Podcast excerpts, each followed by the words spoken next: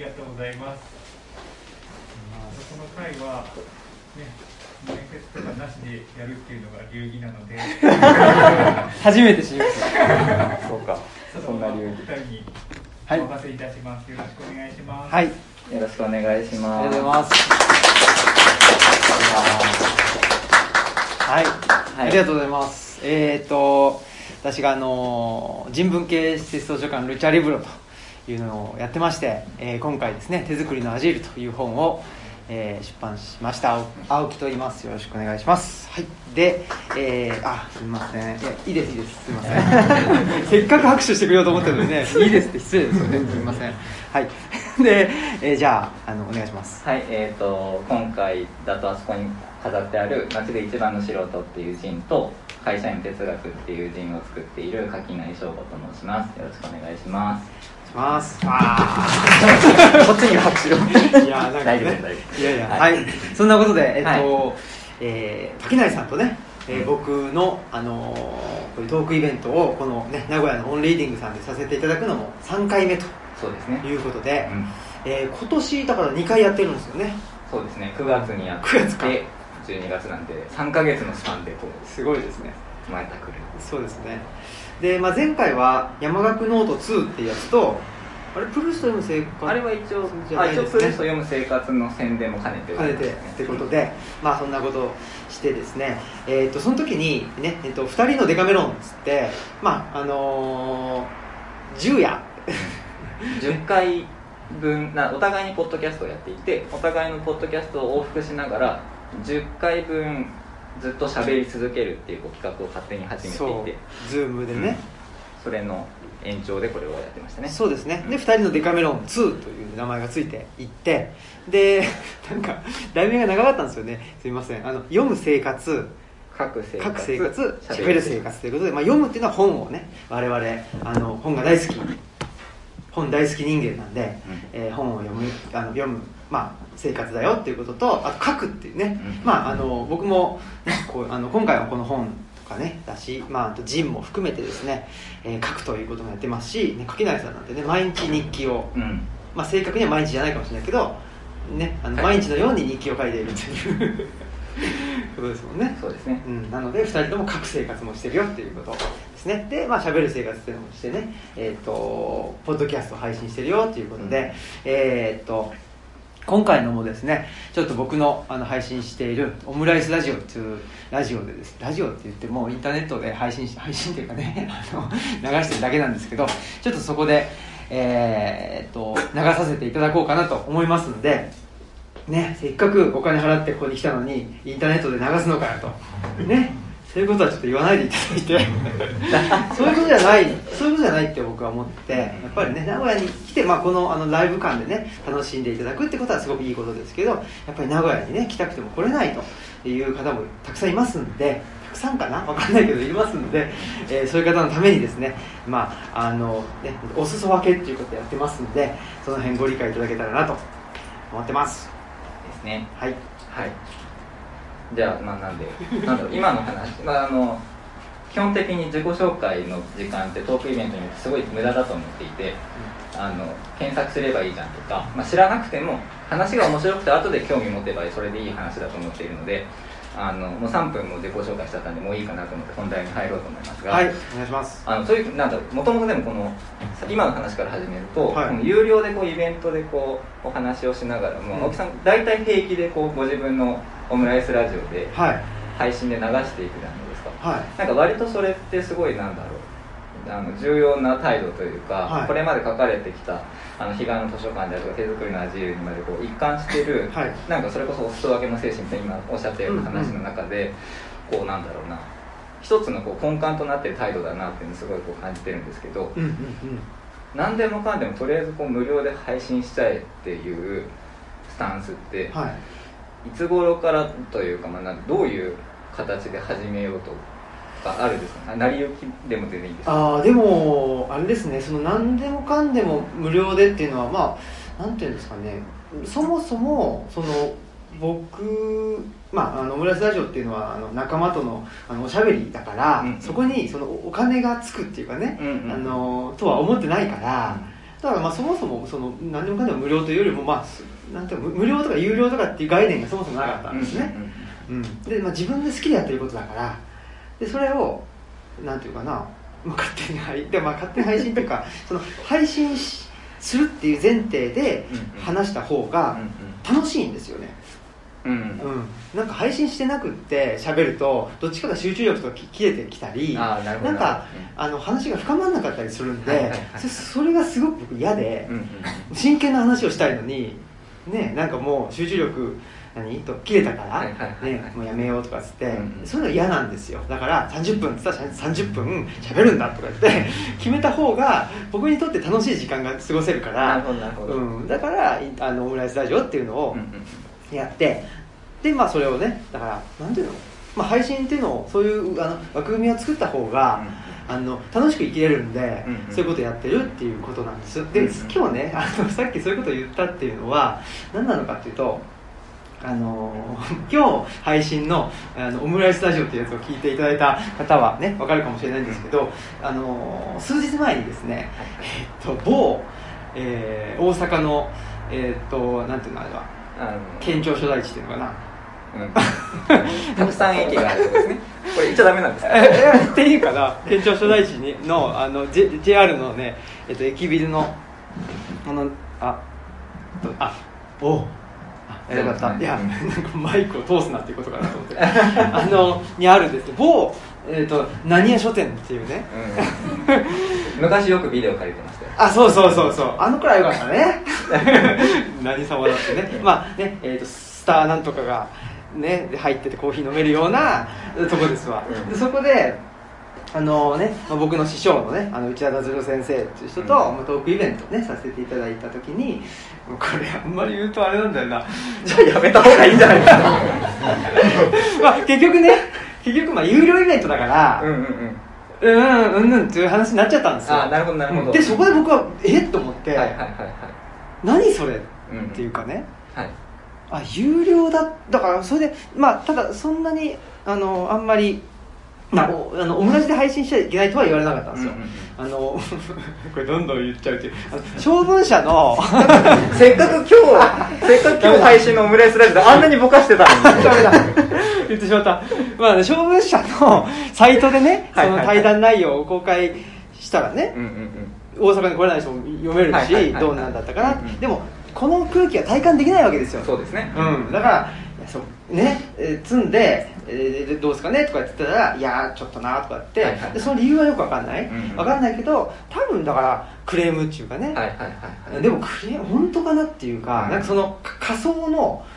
その仮想のクレーマーですよ多分、うんうんうんそれを想定していややめときましょうと。なるほどこれ全部今の日本ってこんなんじゃねえか。ってまあそうですね。と思いつつ「ありがとうございます」とかっつって「わかりました。あどうも」とか言って、うん。まあ、それはね言うしかない言うしかないとかうん。なんかねやっぱせでもなんていうのかな。その中でもあのに人間同士がねあのい一生懸命やっぱりねうんとなんていうの？そのイベント準備してくれたりとかうん。してるからやっぱりそこはなんていうのかな。まあいわゆるなんかし資本の原理にはこの野郎と思うけど、うんそこで働いてる人たちに対してこの野郎っていうのはちょっと違うなっていう思うわけですよ、っていういろいろ葛藤があってだったんででもあそういう考えってあるんだなって僕本当その時に気づいて、はいはいはいはいっていうのがあったんでだからまあ今日配信のオムライスラジオではちょっとねあのな 内緒だけど聞きたい人がいたら言ってねっていうふうにしたら、ね、もうすでに何人何人かねちょっと聞きたいですっていうことをおっしゃっていただいたので、その人にはデータを送ろうかなというねあのねそうそう。それも今日言っちゃってます。言っちゃってるあのおお、えーそうですね。データは送るかもしれないし送らないかもしれません、はい、っていうことがねあって、うんうんうんなるほど。まあ そうっていう感じ。だから最近気づいたんですよ。その無料でうんぬんとか、はいはいはい有料でとか、うんうんその概念が 僕の中になくて。元からあんまりそれはなくてイベントはイベントだし、うん。なんだ配信は配信だしあそもそも別物として思ってたって感じなんですか？あ確かに。でももう一個はあのこういうオンリーディングさんとかって、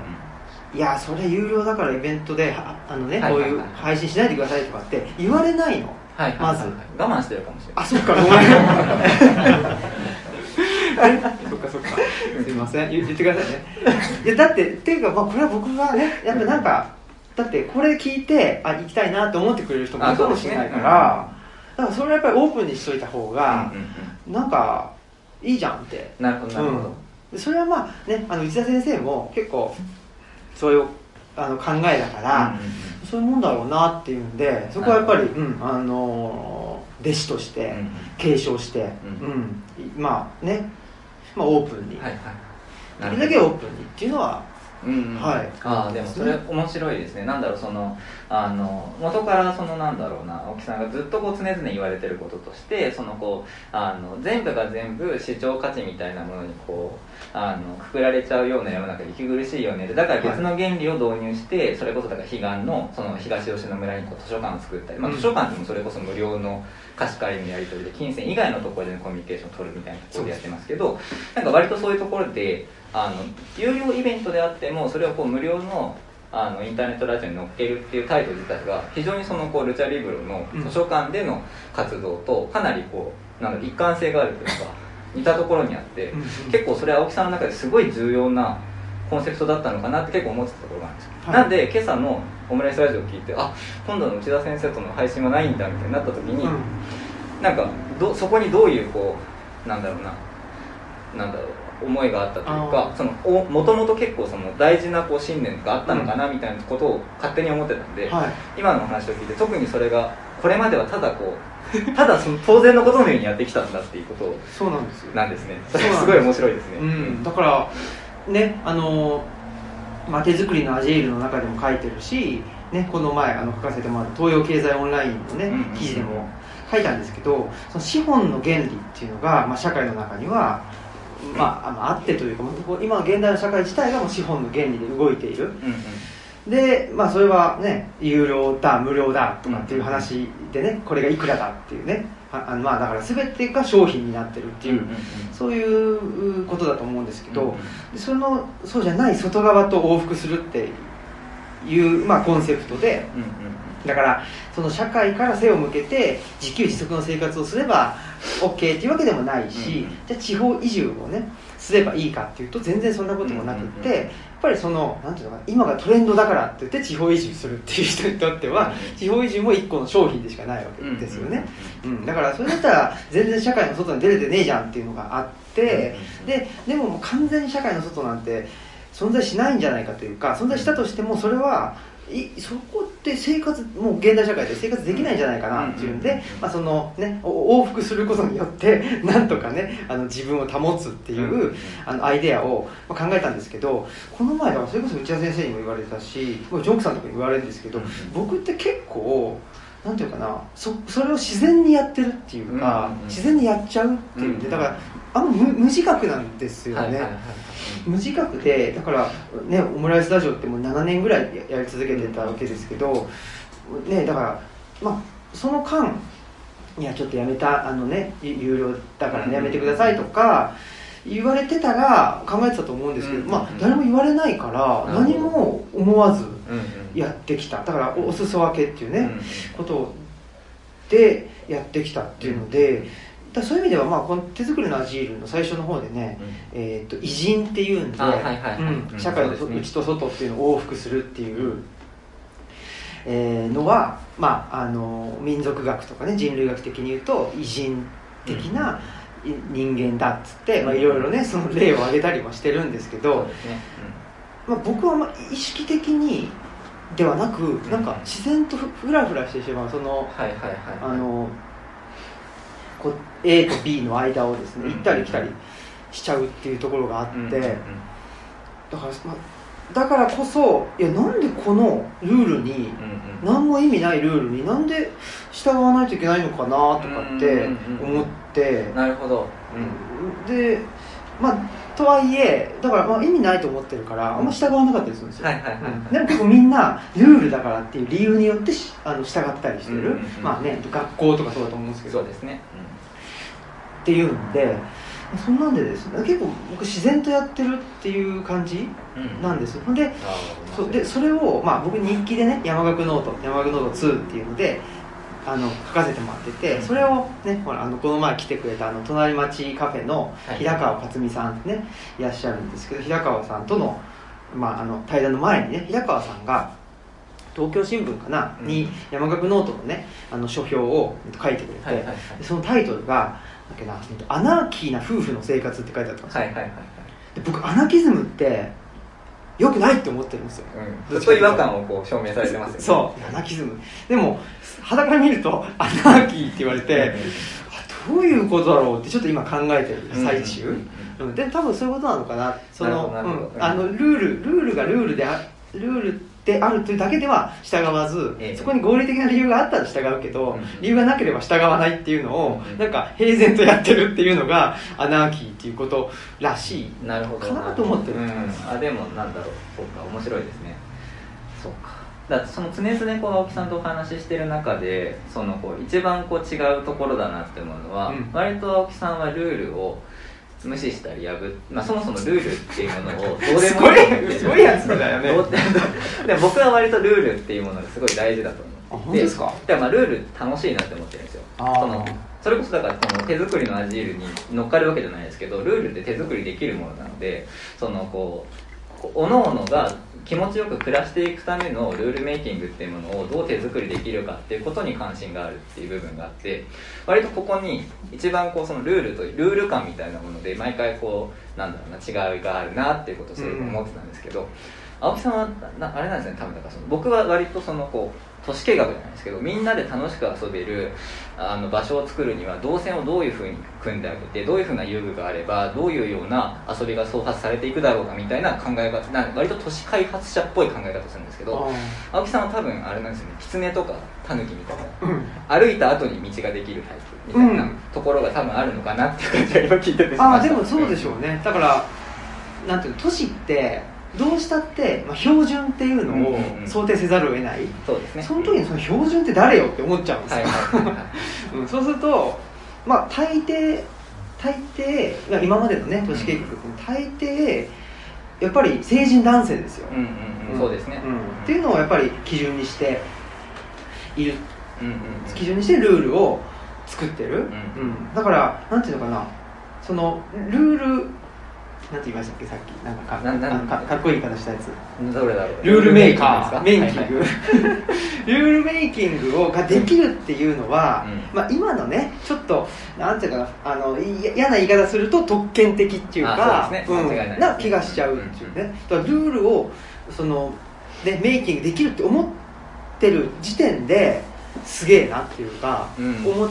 ちゃうのね。そうですね。でもそこ結構難しいところでルールメイキングっていうものができるっていうこと自体が特権であること以上に実はルールというものを無視して無視しているかのように振る舞えることの方が特権的なんじゃないかみたいな気持ちも結構あったりするんです。よ、うんそれこそこのあの手作りのアジールの中でも例えばヘンリー・ソローのはい森の生活の話が出てくるじゃないですか。で森の生活がなんで成り立ってたのかっていうとそれこそそのフェミニズム系の読解だったりをこう紐解いていくと、うん。割とその割とソロー母ちゃんとこ帰ってたへで定期的にその森から帰ってきてそこでこうなんそかうそうなんだ。でそこでスープとか飲んで あポカポカしてから帰ってくる。嘘。割とそういう話が、まあ、あの研究としてあったりするんですよ。でだけへー。どそれって何が起きてるかっていうとある意味それこそその今起きているそのジェンダー的な話でいうところの女性側の不払い労働っていうものによってある意味ソロの高尚なあの社会的実験みたいなものが成り立ってたりとかあったりしてでそうなってくると実はソロのようなルールというものがないかのように自分である意味新しいルールを作るような獣の道を歩むっていうところに だってお前だ誰かになんだろうケアされてんじゃねえかみたいなところがうん。あったりするみたいなことを考えていくと、うん。じゃあそもそもお互いにケアし合いましょうとかそのこうなんだろう誰かに一方的に負担がかからないようにしましょうっていう時に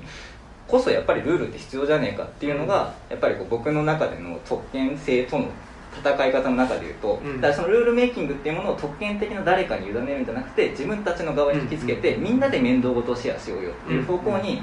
持っていくのが一番いいのになっていうのが多分こう、あるんだなっていう感じがするんですようんうんね。うん。いやなんていうのかな。だからすごく僕と垣内さんってうん向かってる方向というか、ね、あの実現したい社会っていうのうんうん。はすごく近くって、そう思いますね。でまあなんていうのねまあそこに至る道がちょっと違う、違うっていうかね、まあそそれはそうなんだけどっていう話なのかなとも思っていて、でさっきねその某ね、えー、ツタ もう言ってもうもう言っちゃった方がいいのに あ、えー、某某某何屋書店で、はい。あのの話でね、うん。その資本の原理っていうのは憎むんだけど、うんうん。その中身のうんで働いてる人に対してだからね最近の僕のマイ名言としては、うえーシステム憎んで人は憎まず、うん。ね。うん。うんそういうマイ名言が。本当にそれマイ名言かな？誰か言ってる？わかんないけど。わかんないです。ねまあちょっとねそんなことを思ってるんですけど、うん。やっぱりあれですよ。垣内さんのね出した、うん。えーっと、えー 街で一番の素人はいはい。というね、あのまあ、プルースト読む生活という、うん。ねえーどっちも日記ですね。日記、で僕はほら結構日記に対する評価が評価っていうか、日記っていうもんジャジャンルかな、はいはい。に対する評価がちょっと落ちるでしょ？そんなことないですか？どういうことですか？垣内さんの中で。あ僕の中で日記っていううん、まあまあ日記ですからみたいな。ああります。僕はまあまあ日記ですから。そうですよね。いや僕は影原さんの日記すごい好きで、うん。うん、いや面白いしうん。なんていうのかな？なんていうのかなっていうかやっぱりそそこに生活がねあるし、でその生活がある中に思想もあるし、でうんちょっとなんつうんですかねあのー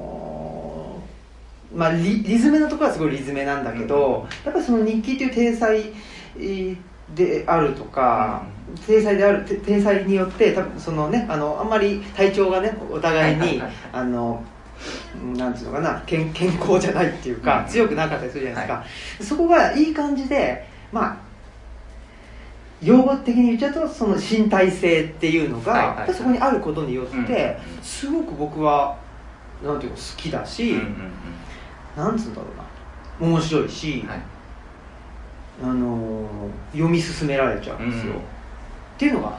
あって、はい。だから街で一番の素人、はい。すごく面白くって。で一方だからそういう意味で僕この会社員の哲学は、はなんつうんだろうな。いやあの書きないこんなこと言っちゃう書きないファンはお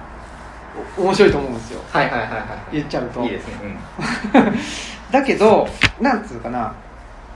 あのーだし垣内さんが何に対してうんうん。うんえっ、となんて言うんだろうね。何に対してそのまあモヤモヤしているかっていう,、うんうん。だそれがさっきのね多分システム憎んでの話なのかなとも思うんですけど、はい。まあそれ一つあるとは思うんだけど、なんかそこは分かったんだけど、うんななんつうのかな。まああの僕だからあの素人好きの僕としては、はいはいはい。なんつうのかな。やっぱりまあねほらあのそそこの新聞見た素人とと会会社員で会話とかしてるから、はいはいはいあそういうことなのかなとも思ったんだけど、うんうんうん。なんか気にせず素人として書いた方が面白くないって思っちゃったんですよ。ああでもそれどうなんだろう。僕これめちゃくちゃ素人として書いてたあんそうなんだ。ですけどあそうそう。それでそこうんそこすごい聞きたいです。いやちょっとすいませんね。なんかいやだからなんていうのかな。気にせずっていうのはうん、うん。なんつうのかな。結構その予防線がおすげえ多くて。ああそのいや 素人なんで素人なんでっていうね予防線すげえ多いなと逆に素人の予防線が強すぎましたからそう。だから自信を持ってはいはいはい。素人として言ってくれっていう。ああそうか。素人は素人ですんでって予防線をこんなに張らないんだ。張らない。ああそれ盲点でした、うん。だからねこれああなるほどなププロの素人って感じ。そうか。そうプロはやっぱりね外の視点を気にしちゃうんですよ。はいはいはい。本当の素人だったらし気にしないわけでしょ？ああなるほど、うん。そうですね、うん。って思ったっていうのがあったからなんかもっと思いっきりこれ書いてほしいわって。うん。うん、そんななんだろう。ねまあ謙遜というか、ねせずにもうガツンと書いちゃえばなるほど。であのポエティックラジオの感じが僕も好きだから、はいはいはいはい。ポエティックラジオの感じで書きゃいいのにとかねもう思ったし、うんうん。うんうん結構だからそこがちょっと思ったかな。なるほど。それめちゃくちゃ腑に落ちました、あ そうですか、そうなんですよね。そう。いやでも結構難しいですよねそのなんだろうこの今回この会社員哲学っていう大病なタイトルで出すときに、やっぱり思うこととしてその会社員っていうまあなんだろうなマルクス的に言うと賃労働者ですよね。賃労働者を僕は代表できないんですよ。で僕はそのなんていうのかな一つのあの個別性のある話でしかなくて割とその会社員の哲学とぶち上げつつも結局その個人的な話にしかなりようがないなっていう中でうん。でもまあその中でも一応哲学とぶち上げるからには何かしらのこの一般性に向けて話を進めていこうと思うとまあちょっとこうその断定クソじゃないですけど大きいところが振りかぶんないとどうしようもなくなってくるんですね、でもそうなればなるほどそこに普遍性はねえなっていうことにどうしてもこう思い至ってしまうってなってきた時になんだろうな。やっぱりそのじなんだろう。ずやっぱり僕は自分の特権性とかなんかそういうところがすごい気にかかってしまうというか、うん。あんまり特権性っていうものをどうしたらあまり帯びずに済むだろうかっていうことをずっとこう考えていってしまうと割とこう素人ですんでっていうのをこう多方面に言いたくなっちゃう。うんっていうのはすごいあるなっていうのとこういう話の中で断定クションにやりすぎてしまうと、うん。それこそあのこう白井聡さんみたいになっちゃうんですよ。話は話はおもろい。話は面白いし言ってることもある程度まっとうなんだけれどもたまにすごい失礼になる。あでなんかそこのその失礼さっていうのが割と今そのこうなんつうのかなそのインターネット上での炎上とかぶっちゃけどうだっていいんですよ、うん。ぶっちゃけどうだっていいんですけど、うん。そもそもそのこうみんなでよりよく生きていくためにはどうすればいいのかなっていうことを考えてる人があうん。多少一部の人であるあろうともあのそのハッピーさを損ねるような言動をするのはやっちゃいけないことなんですよ。うんうん。でそれはそれこそその内田先生が言ったようなコンテンツよりマナーみたいな話と一緒で、うんうん。でやっぱりそこでマナーっていうものをどう作っていくか。でそれやっぱりそこで何かその知の体験みたいなところについて権威性みたいなものを、うん権威ではない。その知はすげえ役に立つんだ、まあ、役に立ったり誰かの助けになるんだっていうことをこう伝えていこうと思うとなすごいエクスキューズしちゃうんですよね、うん。でなんかやっぱりそこは自分でもやりすぎてるぐらい予防線張ってんだと思うんですけど でもなんかそこはうん。なんだろうな。解そだからといって解除していいものかっていうと結構微妙だなっていうところが、やっぱりこう残りはするんですけどね、あうん、ーそうか。うん。いやなんかそうそう。ちょっとそこかなって思ったからもっとね。そうか。バンと。うんうんうん。そんなだってなんて言ったらいいんですかね。あのまあ確かに白井聡さんは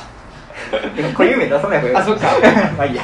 白井さんそうそう。でで僕レだからビューが書いてまほらしたね、そうそう東洋経済のね、はいはい。あのやつで。あの、まあ、あれはね、えっとオファーをいただいて、うんうんうん。白井聡さんと手作りのアジールで、まあ、二大話として書いてくださいねっつって書いたのに白井聡えーをなんか取り上げるなんて、うんうんあのどうしようもねえみたいなことを僕 ネットとかで言われていやそんなもんなのよっていうのは一つはあってそうそうそうでも白井さんはあんまりねだからああいうね、なんか死ねとかなんとかっていうのはやっぱり良くないと思いますけど、これ別に柿内さん言うねそのバシッと言ったところでなんていうんだろう全然誰にもうん。傷つきはしないと思ういやーだそこの感覚が多分あまだ多分違うんじゃないかなって思うんですよ、う。ん。なんだろう。いやこれちょっと難しいななんだろういやでもそれこそ僕が「ポイエティックラジオ」って自分のポッドキャストの中であの垣内午後さんっていう、はいはい。僕の弟がいるんですけど、うん、弟さんとはい。僕結構話合う気がする。いやそうなんですよ。多分僕より弟の方が。いやあの そんなことはないんだけど。いやでもでもね全然結構真面目な話、うん。その弟のなあなんだろうなと話してる中でも思うのはその例えばこう自分が正社員であるこか、うん。まあそのなんかなんだろうそれこそ既婚者であることであるとか、うん。まあ、そのヘテロ男性であることであるとか、まあ、割となんだろうな、まあ、こういうところでこうあの調子よく喋れる程度にはうん何かしらのそのこうあの学習的なこうバックボーンがあるであるとかっていうこと自体にやっぱりそれ自体が持ってしまう暴力性っていうものがどどうしても無視できない、うんこう現状っていうのがあるよなっていうのをすごい感じるんです、うん。あのポエティクラジオのその弟と喋ってるから聞くと、うん。めちゃくちゃ面白いんですけど、うん。これの話をしてるはずなのに、うん。どんどん僕の暴力性がこう高くなっていくんですよ。あそのだ僕が無自覚にこう特権の上にあぐらをかいていることがどんどんあらわになっていくっていう大変面白い感じになってるんですけど、うん。でもやっぱりでもそれがなんだろうなどうしてもあってしまう。でそれなんだろうな例えばこう今でもくだらない発言であのこうなんだろうなバッシングを受ける人たちが、はい。あの差別の意図がありませんでしたとか言うじゃないですか、おめえの意図なんて知らねえよって話じゃないですか、おめえの意図がどうとかじゃなくて、お前が今言ったことによってどどういうそのなんだろう構造的な不正義みたいなものをうん。さらにお前が是認したことになるんだぞっていうところをこう怒られてるわけでさっきの話で言ったらシステムじゃなくってあシステムに憎んで個人に憎まずでシステムの側を本当は批判してるはずなんですよ。うん。そこで個人の側でいや差別の意図はありませんでしたみたいなことをあとあの不快な思いをさせてしまったなら申し訳ありませんとか言ってる時点で、うん。システムの側に全然射程がいかないんですよ。ずっと個人の話になっちゃって。るっていうところに僕はすごいこうモヤモヤしてしまって、ってなってくるとすごい難しいんですけど個人の側からシステムの話をしていくはずなのにシステムの話をするからに個人というものをどれだけ相対化できるかっていうところにすごいこうなんだろうな今は気を使わないといけないというか今そこにこそうん。そこにうーんそこをちゃんとクリアできないと結局あのなんだかんだきれい事言ってもお前は恵まれてる側じゃないかって言われた瞬間になんかこう対話が終了した感じがあって。だそれをどうやったらそこに対話を広げられるかなというかあのなんていうのかな。今割としんどいなみたいな人たちに対してもこうあのある程度何かの助けになりそうなものとしてやれるかなみたいなことを考えていくといやまあでもそれがちょっとうまくはいかなかったなっていうのが僕のこの本に関する感覚ではあるんであすそうなの？でもとはいえなんかそれ、うん。そこを目指したいなと思って書いてた感じがあるんですよね。うんうんうんいや確かにだからなんて言うんだろうな。ねさっき言ってたね、まあ、会社員ってなんだろうっていううんうん。ことですけど会社員をまあその賃労働する人って、まあ、いわゆる、ね、さっきのマルクスのあれで言うとプロレタリアートといった時に、まあ、プロレタリアート文学っていうのはやっぱあるわけですよ、じゃないですか。でプロレタリアート文学とか読むとやっぱ明らかに搾取されて、すごくなんていうのかなあ明らかにその非非抑圧されている、そうですね。すごく明確そうですね。に見えるうん。わけですよね、うんうんだけど垣内さんが、まあ、言っている会社員っていうのは、まあ、じ自分のことだと思うんだけど、うんなんて言うんだろうな。明らかに抑圧されているわけではないっていう。ところです。よねそうなんですよ。そうなんです。ようん。だからそこがすごい、うんうん。なんだろう。一番その中間地点にいる人っていうのがあの言葉にされにくい場所なんですよね。だ例えば、うんこの前の前回のここでのお話の中でブルシットジョブみたいな話出ましたけど、そのブルシットジョブへの従事者っていうのは、まあ、言ってしまえば高級取りの管理職なわけですよね、うんで高級職の管理職がじゃあ悪なのかと、まあ、だ例えばそのこのコロナ禍の始まりぐらいの時にずっと言われていることとしてエッセエッセンシャルワーカーを上げるためにブルシットジョブで補強されるみたいな構図があったわけですけどとはいえ本当にそこでそのなんだろうな。あの高級取りの側を叩く叩けば今の現状が良くなるかっていうと、うん。そうじゃないわけじゃないですか。だからそこのあのなんつうのかな。分かりやすく搾取されているわけでもない。なんならどちらかというと資本家の側に近い側にいる人間っていう地点にいる会社員っていうのが実はこう圧倒的マジョリティのままだと思うんですよねこの国は、うん。でその人たちにどういう言葉を届けられるのかとでその人たちに届ける言葉っていうのを現状維持とか現状追認ではない言葉で届けた上でこう総じてみんなハッピーになる言葉って何があるんだろうかっていうことをうん。やっぱりこう関心があるところで、うん。それは多分なんだろうな。やっぱり結局のところなんだろう。どっち誰が敵で誰が味方かみたいな話をする。まあ要するにその予防線を張らずに断定口調でどちらかに何か敵を設定するっていう書き方のままだとそこにはたどり着けないんじゃないのかなっていう感じがするんですよね、なんかやっぱりそれこそ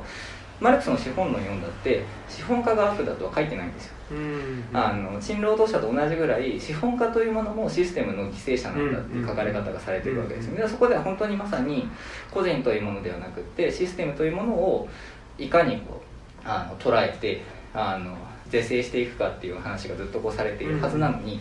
以降のマルクス主義者とされている人たちは打倒資本家になっちゃうんですね、うん。でやっぱりだそこで打倒資本家にならないためには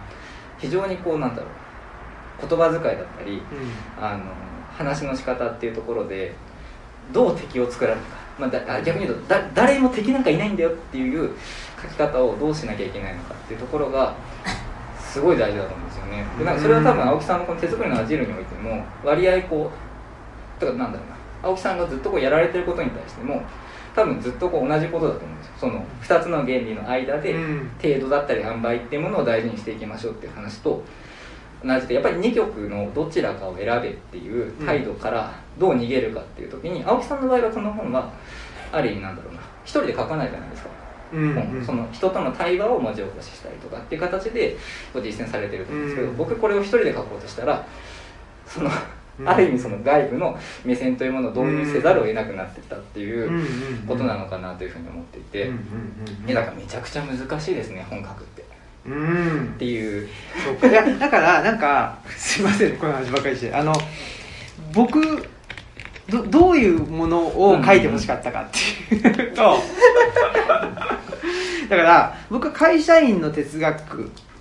をなんていうの素人として書くとしたらだから僕もこの手作りのアジールってまあ対話あんまりその対話によって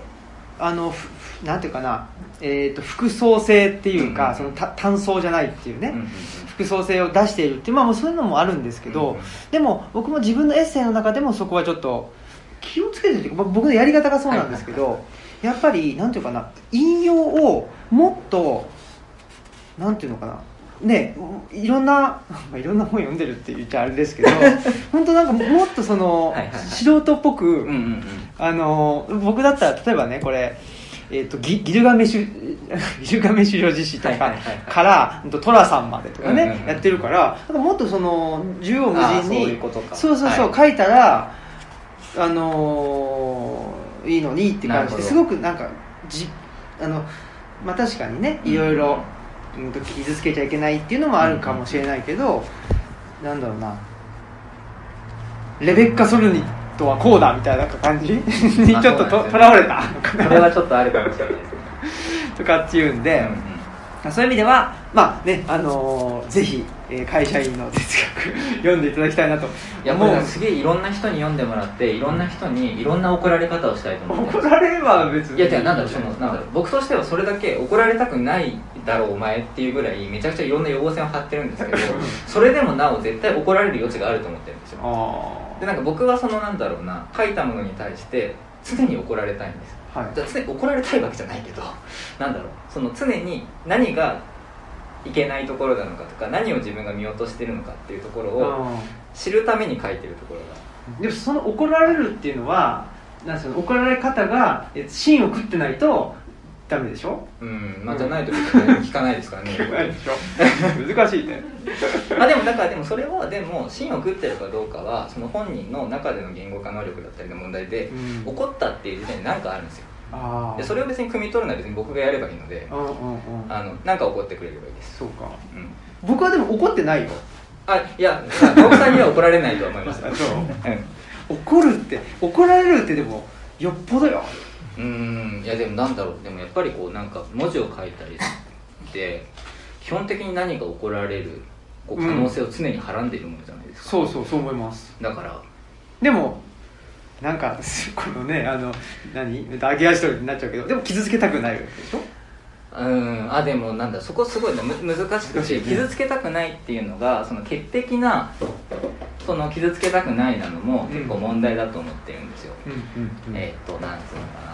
だ傷つけようと思って傷つけるみたいなのはそれはアウトだよね論外ですけど、うん。傷つけないためにな自分ほん本当に誰も傷つけたくないんだったら、うん。もう貝のように閉じこもるしかないんですよ。あそれこそ例えば今青木さんと僕とで喋ってるだけでもあの、まあ、傷つくってほど大げさなものじゃないんですけど、うん。何かしらこうぶつかったりさしてるわけじゃないですか,、あはい単純に例えば喉痛めるとかもあるわけじゃないうか。なんかでもそだそういうのも含めて何かしらコミュニケーションするってことは何かしら大げさに言えば何かしらの傷を負うことっていうことを考えていくと傷つけないとそれは他者と出会えないでしょっていうのはうん。あるはずで。でもそこで傷お互いに傷つけ合う他者に対してそこに何かの非対称性が必ず出てくるはずでうん。それをなんていうのかな。どうやったらもっとお互いにいい関係がえっ、と作れるかなみたいな時に私はこのぐらい傷つきましたっていうのを提示し合うっていうのはすごい大事な作業だと思っていて、うん。多分僕はそれのことを怒られるっていうふうに大げさに言ってると思うんですようん。そうか。まあでもその辺のなんでしょうね。いやどうしたらいいかなとかっていうその春秋というか、ね。あのまあなんでしょうね。えーやっぱりね日記だけじゃなくて、うんうんえーね、自分の哲学哲学というか自分の思想っていうのを、うん。あの確立していきたいぞっていうのはすごく伝わって。そうですね、うん、だ僕だから計画だとうん、あと5年ぐらいかけて毎年会社員の哲学を出そうとあすごい。毎年増補版続増補版新増補版これが最終版みたいなあの 膨大にこう増殖していくエクセルみたいな感じで どんどん書き足していこうかなって。今回はそそうなの？の第1作目あみたいな。2とかじゃなくて？2とかじゃなくてもうその新会社員の哲学あの2000 2000何年何月何日版会社員の哲学。あこれが本最終版。本当の最終版みたいな感じでこう、はいはい。あの出していきたいあなああそうなんだ。あそうなんだ。じゃあちょっとね。そうですね、うん。うん、でもそういうところはやっぱり思いましたよ。なるほどな。るほうん。どいやでもすごいそれは。自分でも思いつつも、うん。こうなんだろう。そこはこうあんまり今のところどうしたらいいか分かってない部分だなって感じすごいでもまあそのあんまりなんすかね。特権性みたいなところに絡め取られすぎない方がうん。いいと思いますよ、でもだからそれこそだからやっぱり今僕が寅さんを見て気持ちいい部分ってはい。寅さんっていうのは非常に最悪ななんていうのかなそれこそが有害な男性性の塊みたいな人間ですし、うん。あの虎屋という家庭の中で、まあ、そのこう既得権益をこうの甘い汁を吸ってるような男ではあるんですが しかしそういった部分をある意味無視して、うん。いやいや水くせえじゃねえかみたいなことを言えちゃうっていう、うん。でもあれはあれの気持ちよさが確かにあるんですよ。うん。それを今今の感性から全肯定できるかっていうととてもできないんですけど、今僕が寅さんを見てなぜグッときたりとか楽しかったりするかっていうとやっぱり寅さんが魅力的だからなんですよ。でここがすごいうんうん。難しいとこうろで、んでもじゃあ自分が寅さんみたいになりたいかってごめん被るなみたいなところもあったりするので、今あり得る寅さん性みたいなもの、今ある身勝手な部分とか今ある盲目な部分っていうのをどう作っていけるかっていうのはうん。確かに一個考えないといけないところそうです。ねいやだからそれは僕のねあのー一つの現時点の答えとしては、うん。やっぱりあの一人で考えないっていうことだと思うんですよ。いやでもそうそれすすごい思ってちょっと手づくりのアジールの話していいですか？あどありがとうございます。あのこの本すごいその青木さんの名前がまずでかく出るじゃないですか。はい。だこのなんだ背表紙からすると青木さんの名前だけだし、はい。っていう中でしかもあのエッセイもこれまで書かれてた彼岸の図書館とか山學ノートと比べるとエッセイの分量多いのかな？おい多いですよ。ね、うん。分量も多いし密度も一番高くてでそのエッセイの完成度も図抜けて高いんですよ。あだから手作りのアジェルを青木さんの本だっていうのには何のためらいもない本なんですけどエッセイ読んでも青木さんが書いたものと言い切れない作りになってるというか、うん。そのそれぞれのあのエッセイに対応する対話っていうのが差し挟まれている形になっているのでその青木さんのエッセイは青木さんに分析はあるんだけれども青木さん一人で書いたものではないというか、うん青木さんのこの考えっていうのはそういうそのそれぞれの対話者との間の対話の中に練り上がっていったものが青木さんのフィルターを通してこう出てきたんだっていう作りになっていて、だからこれ実は対話を読む本ではなくて青木さんのエッセイを読む本だなって思ったんですけど青木さんのエッセイだけ読んでもまるで対話を読んでるような感じに書かれてるんですうんうん。これはやっぱりそのいろんな人と話しながら考えを練っていくっていうことのうまみというか、うんうんうん。だなっていうのをうんうんうん。すごい感じていやーありがたいですである意味ある意味これまでの本の中で一番こう、うの本っぽいっていうと変ですけど、うんうん一番そのこうあのパッケージとしてきちんとこう一つのこ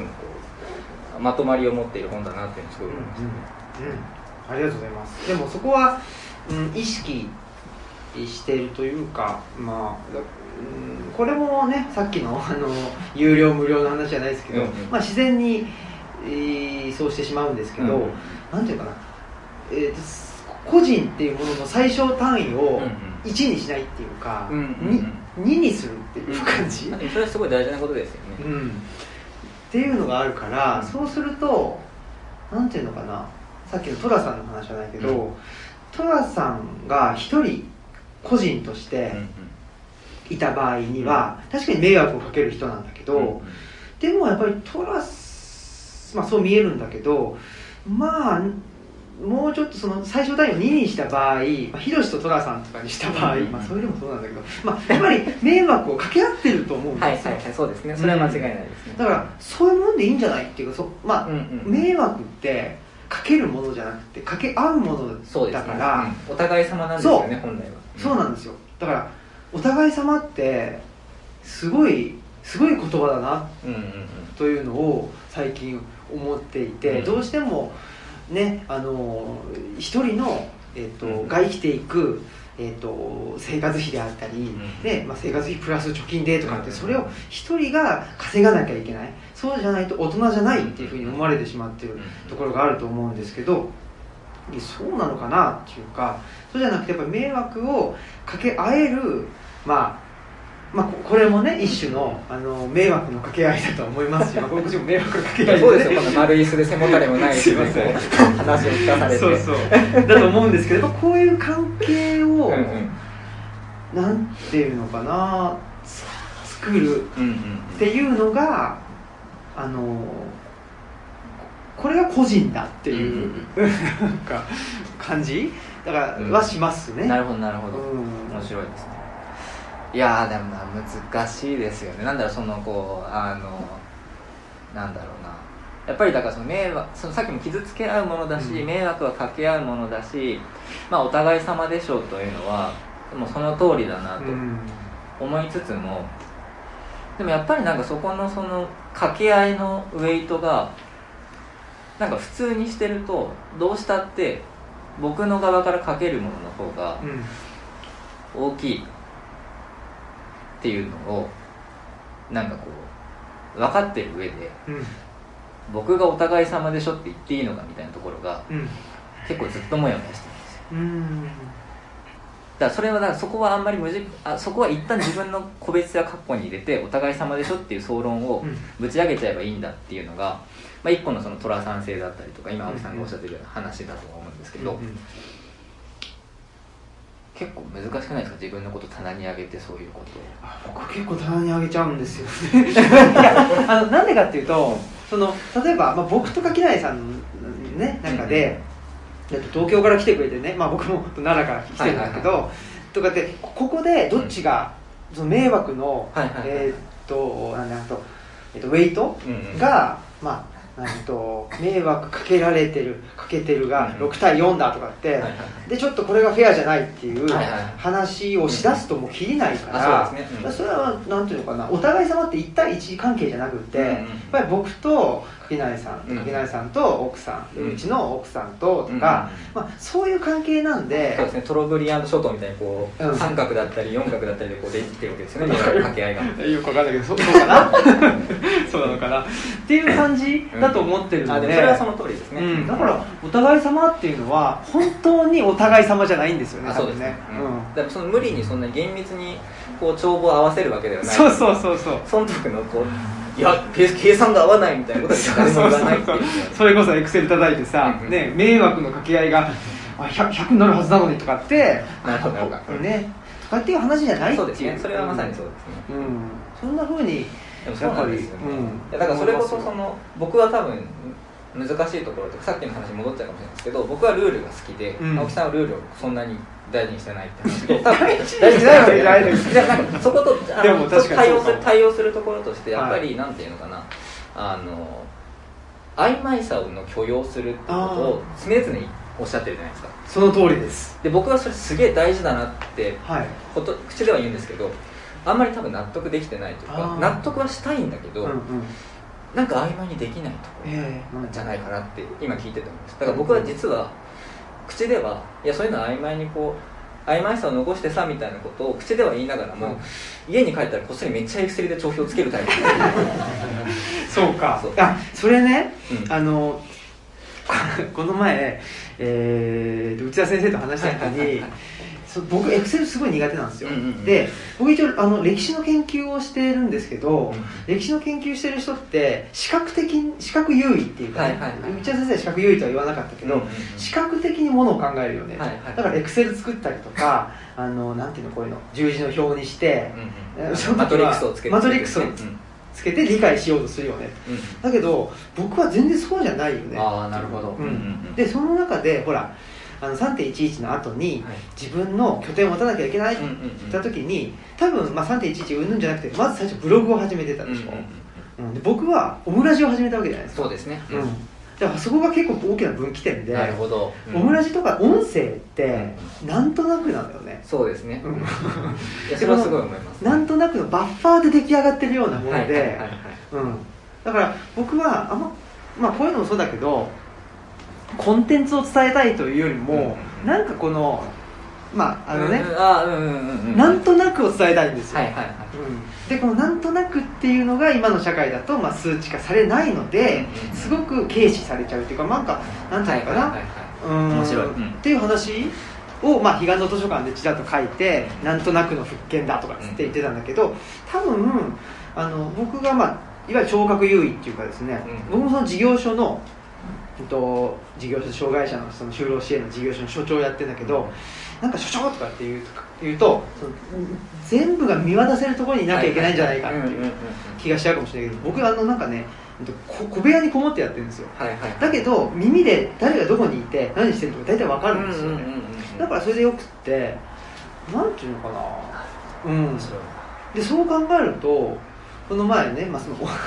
お 大阪に行った時とかすごくしんどかったっていうのは、今の世の中って、まあ、広告をはじめすんごく視覚に訴えかけてくるでしょ、ね。うんうん。うん。あなたこれが欲しいんでしょ？とかね。それがすごくしんどいっていうのがあってで東吉野村っていうのはその広告がないっていうか視覚的な情報があんまなくって、まあ、それこそ何？木々のねなんかまあ匂いであったり、うんそういうねささささとかって音だったりとか、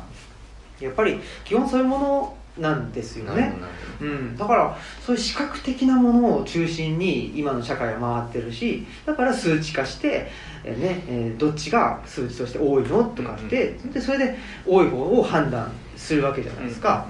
っていうことかなって。今のお話を聞いてすごいその有料イベントでもはい。配信にで無料で配信しちゃうみたいなところもすごいこう納得できるというかやっぱりそのなんだろうな話してる内容って実はなんだろうなその文字ベースの情報とかと全然違うものとして多分捉えてるってことなんそうですよね。やっぱりその話してる内容が何かっていうことよりもやっぱりこの今のここのこの空気感であるとか、なんかそういったものの方に多分こう青木さんの中ではこう主とされてるものがあって、実はそこからし語られてる内容っていうのは、まあ、おまけみたいなもんなんだと、うんうんまあ、だから別にそのままこうストラッキしても全然いいよねみたいなうんうん感覚なんだなっていうのが今すごいよくわかりました。ありがとうございます。で多分僕はそその感覚僕だから、そのいやそうでしょって思うんだけどどうやら世の中は あのあんまりそうじゃないっていうのに、うん最近ねそうですね。気づいてきたりとかうんうん。はしてるんで、うん。あそなんか自分をね何でも自分本位っていうかね、うん。に考えちゃいけないなっていうのもうん。思ったりもしてはいるんですけどでも確かにこのねあの手作りのアジールでももそうだし、うん、まあうちの事業所のね、うん。管理っていうのもそうだけどやっぱりできるだけ主体性を出さないようにしてるんですよ、はいはいはいなんかこれも主体性を出せとかって、うん。なんか今の社会ではい言われたりするじゃないですか、ね、うんとお前の意見を言えとかって言われるけど、できるだけ言わない方がいいいいなって思あってでやってますね。だから、うん、っていうのも自分の主体性を出して例えばパワーが5とかっつって、なるよりも自分が引いてそこでなんかみんながねあの活躍か活動しやすいような、わーわーわーっていう場を、まあ、自分で作った方が、その相対としてはなんかそのパワーっていうのかな、それは自分一人でやーってやるよりもみんなでわちゃわちゃわちゃってやってて自然となんかそのパワーとねゲージで見た時にはなんか、まあ、この日は3かもしれないけどこの日は8になって10 10になってみたいななんかその方が自然だし楽しくないって、なるほど、うん。いやすなるほどなすごいわかりますでそのためにはなんか主体性をできるだけ出さない、抜くうん自分の力を抜くっていうか、なるほどな。いや、うん。そうか。面白いですね。そんなことをうんうんうそれこそやっぱりだからその青木さんはその土着っていう言葉だったりあの手作りっていう言葉をこうよくこう特にキーワードとして出されますけど、やっぱりそれってその今言ってたような話に使えてる。それこそその身体性みたいなものへの回帰みたいなことをこうずっとこう書かれてるんだろうなっていう感じがしててやっぱりなんとなくの感覚とかも含めてやっぱりだって実際に今ここに体があってその体をもとにこういろんな人と空間を共有しててその体の動きやすさっていうのは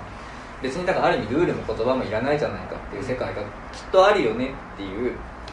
やっぱりこうスタンスがもうすごい徹底されてるんだなっていう感じがすごいして だそれで言ったら僕は全部言葉にしたいんですよ。あだからなんだろうな。そうよね。あのなんだろう。だからやっぱりその今の奥さんもそうですしこの歴代の恋人とかもそうなんですけど、はいはい。何かこう険悪な雰囲気とか、はい。モヤモヤがあったりするじゃないですか。一晩中喋りますもんね。ああ何が何がそこまで気に食わなかったのみたいな話から今日今日今日のやばいやつ今日の体調どうだったって話から今日気温ちょっといつ急にガクッと下がったけど大丈夫だったって話からそういえば今度試験あるって言ってたよねっていう話から全部こう洗い出して、はい。でその明文化した上でだそのあのシステムエンジニアのエラーチェックみたいなので、デバッグしてって ああここでそのあれがあったんだねっていうところでこうすっきりして2人でああ解決したわってここで2人でいがみ合っても仕方がないってすやーって朝寝るみたいなのが僕にとっての割と理想の付き合いだったんですよ。それは別にそのこう男女関係に限らず、はい。友達とかとややる時でうんうん。も大体この、いや今言ったその言葉ってすげえ曖昧だけど定義って何みたいなところから、うん。全部潰していくっていう、うん。コミュニケーションの取り方をずっとしてきたんですよ、うんうんうんでももしかしたら、うん。うん僕は僕でそれを当たり前だと思ってたし、うん。なんかみんなそれがハッピーな道だと思ってたけど、うんそうじゃないかもしれないって今気づきました。う んどうか。でもそれってまあ話を大きくしちゃうと、うん。まあ近代社会の中では、うんうん。そういう人が評価されるからね。うんうん。評価される能力だから。うん。えなんとなくでいきましょうよとかいうやつなんてさ 評価されないわけですよ。ね評価はされないけどなんであの人うんうんなんかなんか楽しそうにやってるなとうん思ってね、うんうんうんそういうまあああでも面白いだから。そうですね。うん、でもそう考えるとだから日記もねもうすごいたくさんうんすごいたくさんっていうか書きますね書くじゃないですか、で僕はまあ一つはあのなんとなくでいいじゃんって思っているっていうのも一つそうだけど、うんうん。やまあ、僕はその文章の文章能力っていうか、うん。あのひこれを出力というのか分かんないんですけど、うん。そんなにたくさんやっぱり文字にしたくないはいはい。し、できない、うんうん。であこれは文字にしたいけどできないなでも文字にしたいなっていうのは手作りのアジールで文字にしてなんとかねはいはい。これをどう言ったらいいんだろうとかっつってうーんとかってだから結構遅いんです筆がね。そうですよね。なんかずっとおっしゃってますよね。文字にするのは遅いって。遅いしこんなこと言うのもなんだけど結構ねあのなんとかこあの主観主観的には、やっぱやっぱりなんとかな命かけてますよね。うんうんうん。なるほどなるほど。こんなの言うのはちょっとかっこ悪いんですけど、うん。うん、やっぱりねうんうん。ああの後書きとかも、はいはい。あ後書きはねもう一回書いてって言われたんですよ。あのあなんかそんなことをそうそう、あのすいません話がちょっとあれですけどこの本って基本的にあのダメ出しってされなかったんですよ、うん。でもさっき言ってたけどなんていうの怒られたいっていうか、はいはい。ダメ出しされたいっていうのは、まあ、その気持ちも分かってて、うんうんうん。あんまり僕ダメ出しって今のところねされてこなくって、うんうん。で唯一ねこの後書きでね後書きを書く直前に、うん。あのシャイニングを見ちゃったんですよ。はいはいはいあの映画の。キューブリックの。キューブリックの、うんでそれすごい面白くて、うんうん。シャイニング論をなんで？でそれを送ったら「いや青木さん若いんだから」とか言ってであのいやもうちょっとふねあのふ普通にね行きましょうよっつって言ってくれて そりゃそうですよ。そうですよね。とかってっていうのがあってね。やっぱりそういうふうに言ってくれる人はあのありがたいですね、いやでもそれすごいいい話です。そうそう。読みたいですもんシャイニングの。シャイニングあじゃあちょっと送ります。っていうんで何の話？まあそうそう。なんでね、まあ、手作りのアジールとかっていうのは結構だから文章僕苦手なんだけど、うん。でも書くのは好き、うんえー だけどあのうーんっていうんでやってはいますね、うんだけどそんなだから全部が全部、うん。まあ、文章化したい、うんうん。そのなんて言うんだろうな。うん。だからうん。もやーっとしたままあの置いておけないという人間では全然なくて、うんうんなんかもやーっとしてるなーっていう感じで 進ませられちゃう、でもそれすごい大事なことというかそれこそもやっとさせておかないっていう僕みたいな態度の方が、うん。今世の数勢としては主流になっちゃってるわけじうんゃないですか、うんなんかやっぱりそれって本来あんまりこうヘヘルシーな状況でないというか、うん。だってもやっとしてんだもん。だからそれこそさっき会社で評価されるのはあの厳密にやる方だっていう話をさっき青木さんされてましたけど、うん。現実多分そうじゃないんですよ。うん。現実やっぱり会社の中で起こってることっていやまあなんか適当にしゃれちゃうんでっていう人が勝つんですよ。いやこれ結構すごい大事なことで、うん。あのその場ではその場での議論で厳密にこうは A は B だから C なんだ。だから C で行きましょうって決まるんですけどその後偉い人たちだけであのコーヒーとかドトールに飲みに行くわけです。でそこで「いやさっきはさちょっとうちの若いもんがあんなこと言ってたけどまあ分かるよ」って。理想はそうなの分かる。でもさぶっちゃけ D じゃねってね。って言われて「そうなんですよね」とか言いながら D に決まっちゃうっていうのが現実なんですよ。でそこで実は評価されるのってそこでの最終的に D に持っていく人たちなんですよ。はあでなんかそれって実はだからその今の世の中そのどんどんどんどん息苦しく論理的厳密、合理性だったりで突き進んでいってるじゃんっていううんうん。論が、うん。特にそのこう抽象化されたこうあの人文の世界で言われがちですけど、うん。ぶっちゃけそんなことないうんうん。なっていうのがやっぱり僕の中ではうんうん。こう日々うんうん。仕事していく中ではあって、うんうん。だからこそそこに厳密性合理性をどうインストールすれば、うん。だその結局そこで偉い人がドトールで茶しばいてるまあ喫煙所とかでもいいんですけど、うん。そこで茶しばいたりこうタバコスパスパ吸ってるところでなんかなあなあで決まっちゃう限りエンハンスしようがないんですよ、うん。あのとかなん改善しようがないんですよ、うん。だってもう合理性とは全然違うところで決まっちゃってるんだったらそれはもう俗人化しちゃってて、何一つそのこう仕組み化できないからでずっとそれでやっていくと、うん。結局そこでずっとなあなあにしてきたからこそグズグズになってしまった結果どうにもなってないようなことっていうのが割とこういろんなところで起きてるわけです、うん。でな実はだから合理化に対するあ行き過ぎた合理化に対するなあなあでいこうよってオルタナティブは絶対必要なんですけど、うん。とはいえ実は現実問題建前は合理化してるけどかなりなあなあなんだぜっていうところをちゃんと建前とにとのギャップを埋めていくっていう作業は、作業で必要だなっていううんうんうん気はすごいこう日々うん、でもあのね、まあ、確かにそのあの、まあ、あの手作りのアジールでもうん。書いてるんですけど、うん。そのなんとなくへの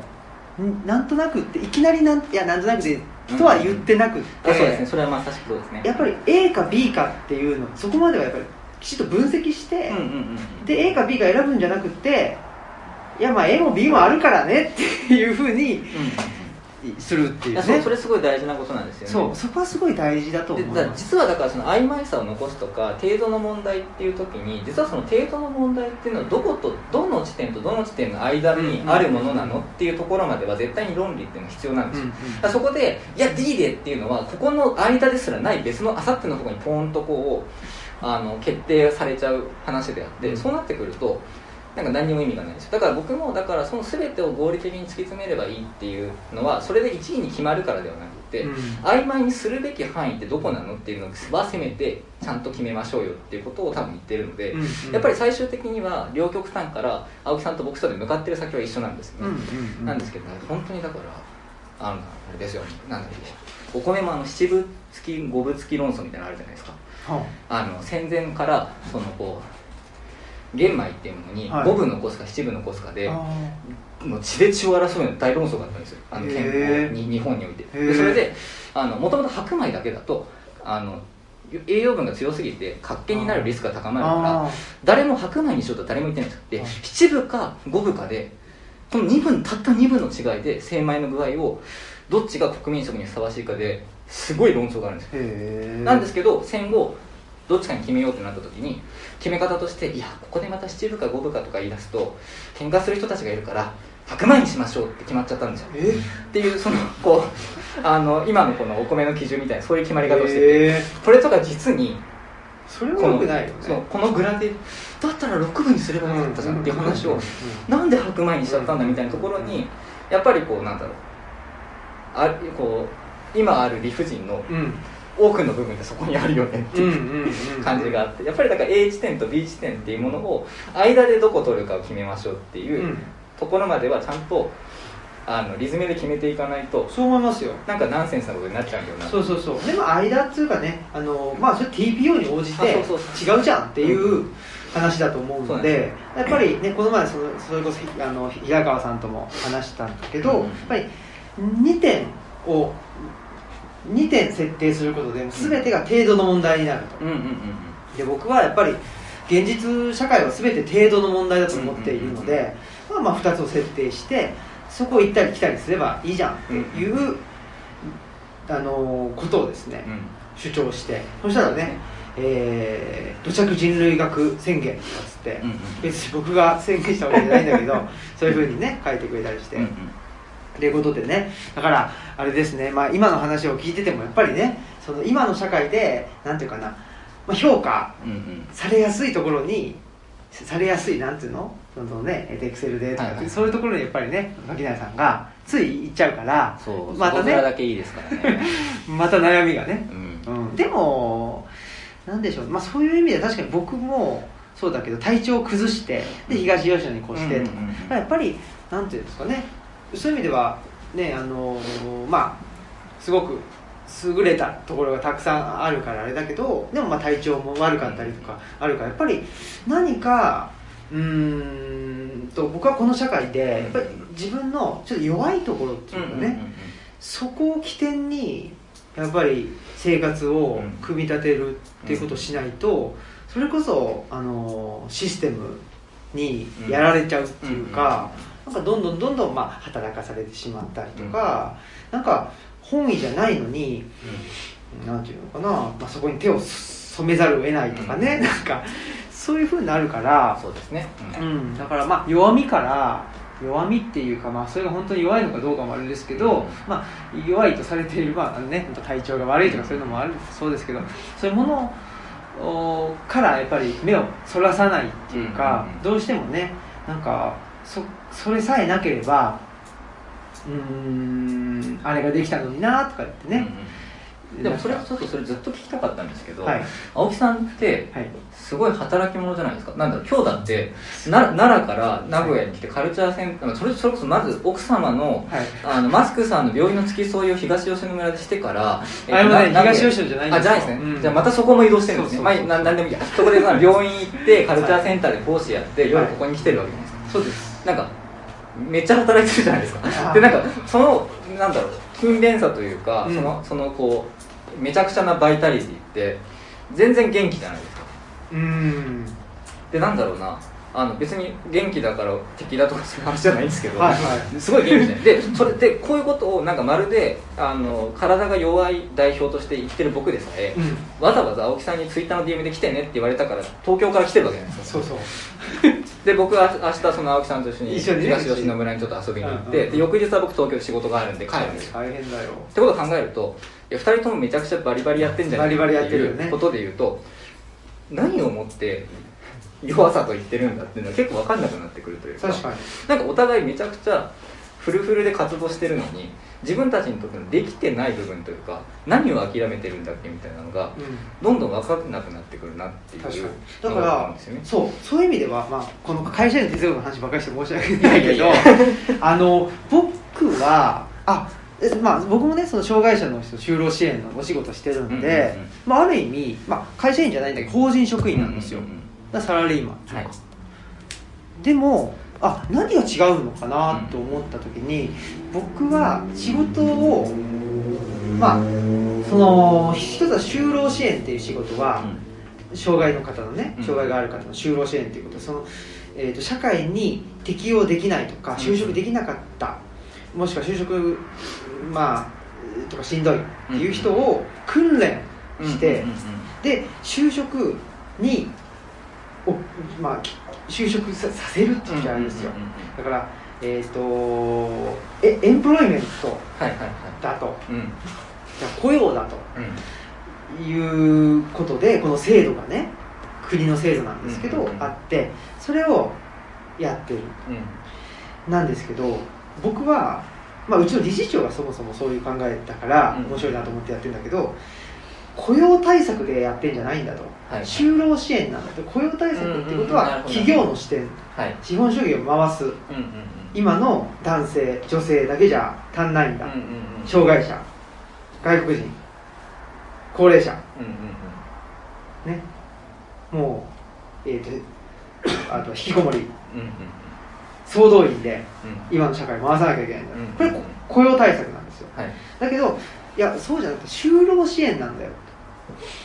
で就労支援って何なのかというとけそのその人が、まあ、あのエンパワーメントっていうかねその人が今、まあ、障害とされてるけどもそれは社会が障社会のせいで障害とされていてその社会の枠組みをまあその社会っていうのは大きいんですけどあのそれを枠組みを変えることによって、その人の力が出る。けでその結果的にその人がまあ自立していく、その自立の過程において就労っていうのがあるんだよっていう考え方だから、その考え方だと僕はこれは素晴らしいなと思って、それ結果的にはもしかしたらその人が就労という道を選ばずにうん。起業するかもしれないし、うん。まあね、第一次産業に就労するかもしれないから、そういう意味では僕はそのさっき言った雇用対策っていうのは資本主義をどんどんドライブすることだと思ってるけどでもこれ以上資本主義は加速させちゃいかんと思ってるので、そのドライブさせるんじゃなくて就労支援であればその人があその人なその人の自立っていうのを手に入れる。そのためのサポートっていうかね、であればし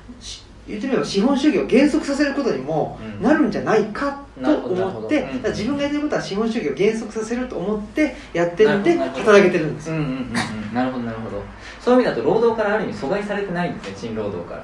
そうですよ。うんうんうん。そこが確かに違いかもしれないですね。うん、まあだから賃労働とは何なのかということで、うんうんうんそのね資本主義社会においてお給料をもらうことを賃労働だという,、うんうんのであれば、うんうんもちろん賃労働だけど、だからなんていうの僕はベーシックインカムと思ってやってるんですよ。はいはい。ああ面白いですね。賃労働と思ってやってない、うんうんうん。ベーシックインカムっていうかだからすごくなんていうかな、まあ、ウェルビーイングを促進するためにやってることだから、まあねとはいえやっぱり、えーっと朝何時に起きて事業所に行ってとかっていうのはこの仕事をしてないとやんないことだけど、だけどこの仕事をあやっててよかったなっていうふうに思うことっていうのがすごく多いのでだからできてるっていう感じなのね、なるほどうん、だからそれは、えーっとまあ、市場資本主義の市場マーケットじゃなくて、まあ、社会福祉法人っていうのは準市場っていうんですよね、はい。だからその福祉を継続させていくために利益を上げている。っていううんなるほど発想、だけどちょっと違うでしょ、僕はだからある意味資本主義のど真ん中にいるとうんか、そうっていうことなんでしょうね。僕も別になんだろう仕事嫌いじゃないんですよ賃労働うんうん。嫌いじゃないんですけどなんだろうな。それこそなんだろうあの僕はすごいあのグレーバーが好きなんですけど、うん。それは人類学者として好きでうん。あのグレーバーの本を読むと現代人っていうのがすごいこう変な民族に見えてるんですよ。でそれがすごい好きでなんだろう会社員ってすごい変なんですよね、うん。でやっぱりフィールドワークみたいなつもりでこう日々うん会社っていう儀式に参加してるみたいなところがあって、うん。だからそういう意味では面白いんですよ。でもなんかそこでこう理論化していこうと思うと別にそこにこう褒められる点は一個もないなっていう気持ちになるんですよね。だからなんかやっぱりそこの違いというか自分自分のやってることが特に何か世のためになってるかっつうといやまあなってないとは言い切れないけれどもなんかじどっちかというと自分がこうやって喋ってたりとか本書いてる時の方にうんうんまだ意義を感じるなと思うし、うんうん。でまあそっちはそっちでだからなんかそれはそれで一つの出すなんだろうな仕事としてやってる部分もあるかもしれないけれども、うん。まあ、収入的な意味では何もないと。ね。いうところと考えてでも別にだからそれって実は収入がなければ仕事じゃないわけじゃないじゃないですか,、うんだからそれこそ青木さんもその収入の高みたいなところでは区別があるかもしれないけれども就労支援のお仕事もルチャリブロでのお仕事も、まあ、そのこう本書いたりっていうことも含めて全部そのこう等価になっている。うん。うん。っでもそれすごい一番健康的だと思ってて、うん。で僕の場合は多分そのお金にもならないようなことに価値を重くつけすぎたせいで一般的にその収入を得る方の仕事に対してのウェイトがだいぶちっちゃくなってるっていうのが、うん多分こうなんだろうな。あるんだろうなと思います、うん、いやねなんかでいやそれで全然それこそね垣内さんの言葉で借りると何、えー、とヘルシーなのであればうんいいんですよ、うんうん。だけど僕これ読んでヘルシーじゃないんじゃないって思っちゃったから、うんちょっと心配してる。ちょっと悪口ばっかり書いてますね。いやどうかな？なんかなんつったらいいんだろう。えななんだろうな。だってまあね あのかねそう仕事仕事サボれってね。えそれすごいわかる、うん。けど仕事サボれと言ってる一方でそうサボったらあの人がその尻拭いするんだろうなとかっていう顔がもう見えちゃうじゃん。そうですね。ん、だからななかなかね大変だなっていうか。いやでもだ確かにだ僕は僕にかけてほしい言葉は僕が自分で自分にかけてるところありますよ。あそれはいいことじゃないですかね、あでもでもそれ結構なんだろうな。実は僕の僕はこういう性格なので、うん。会社を辞めて好きなことして生きてけって言われたら、うん。あの2ヶ月で潰れる自信があるんですよ。うんうんうん。やっぱりそれはなぜかというと、うん。自分で市場価値を生み出していかなきゃいけない。自分で何かしら世に問わ自分自身で何か世に問わなきゃいけないってなった時に、うん。実はこう一番資本主義というものの論理を内面化する契機になりかねないんですよね。やっぱりそのなんだろうそのこう自分の好きなことで生きていこうと思っうん。うん。うん。うん。たでも実はそこで自分にとっては別にまあどうだっていいっちゃどうだっていいことでお金を得ていた方がうん。うん。うん。楽なんですよ、うん。てか安全なんですよ、うん。あの僕と関係ないから。うんやっぱりそこでその自分にとっての人格の根幹みたいなところに仕事あの収入を得るタイプの仕事っていうのを置いてしまった瞬間にあの僕が何したいかじゃなくてどうしたら稼げるかにどうしたってこう話がこうずれ込んでいくうんなんか僕はやっぱそれがそれに耐えられないだろうなって気がするんですよね。うん。うんだからやっぱりだなんだかんだ言って会社員であるっていうことに僕はだから僕にとってのアジールが会社なんだと思う本来、あでも本来はそうなんですよ、うん。と思いますよ。だってね本来まあえーと網野義彦うんうんうん。的なアジールっていうのはまあうん。無縁であって、そうですね。れは金銭のやり取りが、そうそうそうそう。ね、できる場であって遅延とか血縁とか、うんうんうん。そういうまあ人間的な縁っていうのがまあない。そうそうそうそう、まネットマーケットっていうのがうん。まあ、もう一種のアジールであったそうですね。ということなんだけどなんか僕はちょっと思ったのはやっぱ東京が巨大すぎんじゃね？って思ったんですよ、だから別に会社員を辞めてフリーになる必要はないけど、名古屋で会社員やったら？うんうーんでも東京割と好きなんですよね。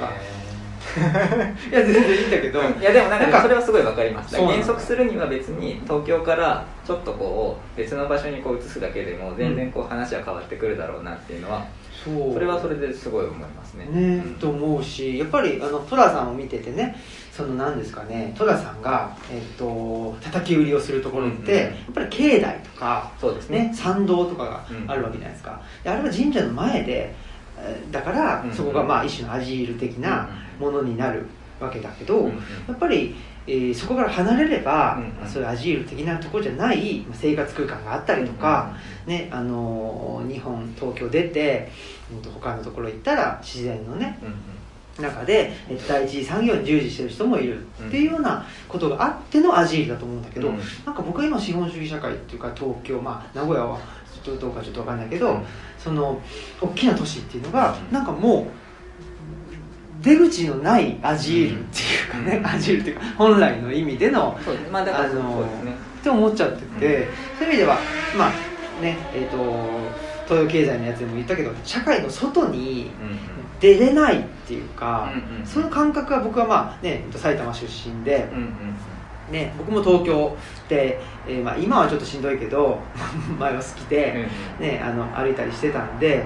思うんですけどどうしてもなんかその全てが商品になっていて全てがお金で、えーねとなんだまあうーんと対価によって購入ができる。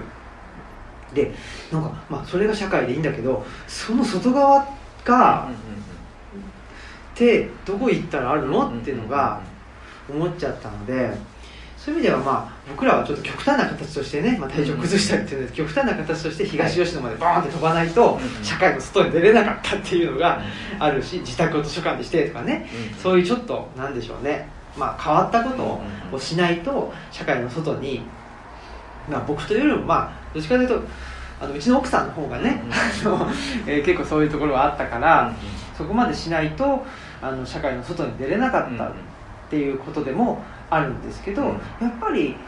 ねなんかいい作品とか、うん。いい、まあ、仕事もそうだと思うんですけど、するためにはやっぱりそのだから垣内さんがこういうねあの文章書くっていうのはやっぱり、まあ、いいい仕事っていうかその仕事としてクオリティが高いかどうかっていうのはあれだけど、やっぱりいい状態で仕事に行くための社会の外っていうのをうんうん。やっぱり自分で作り出してあでもそれはそうですね、うんうん。いるんだろうなとは思いますね。だからやっぱりだからそのこう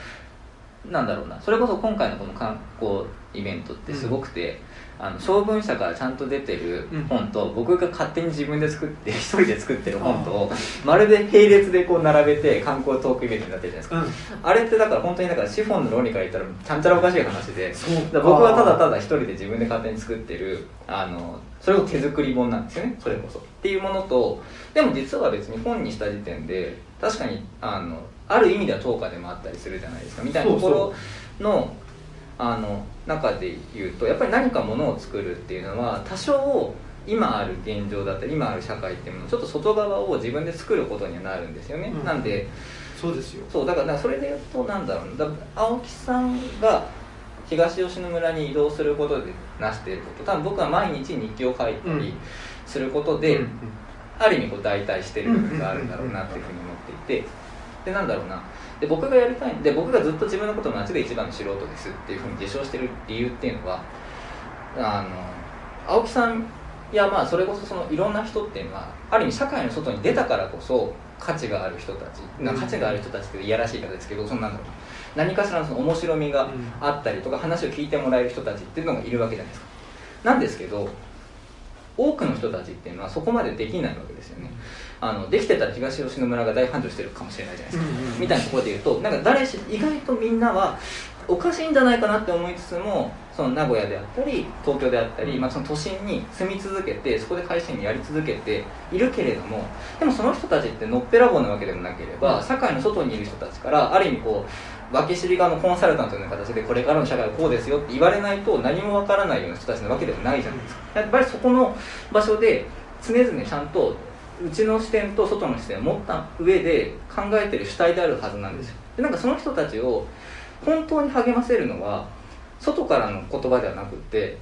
なるべく中からの言葉なんじゃないのかなっていう気がで僕は僕はそれが欲しくて。うんうんってなってきた時にやっぱりなんかただの会社員のはずなのになんかあいつすげえこうでかい態度で人前でチャーチャー喋ってんなみたいな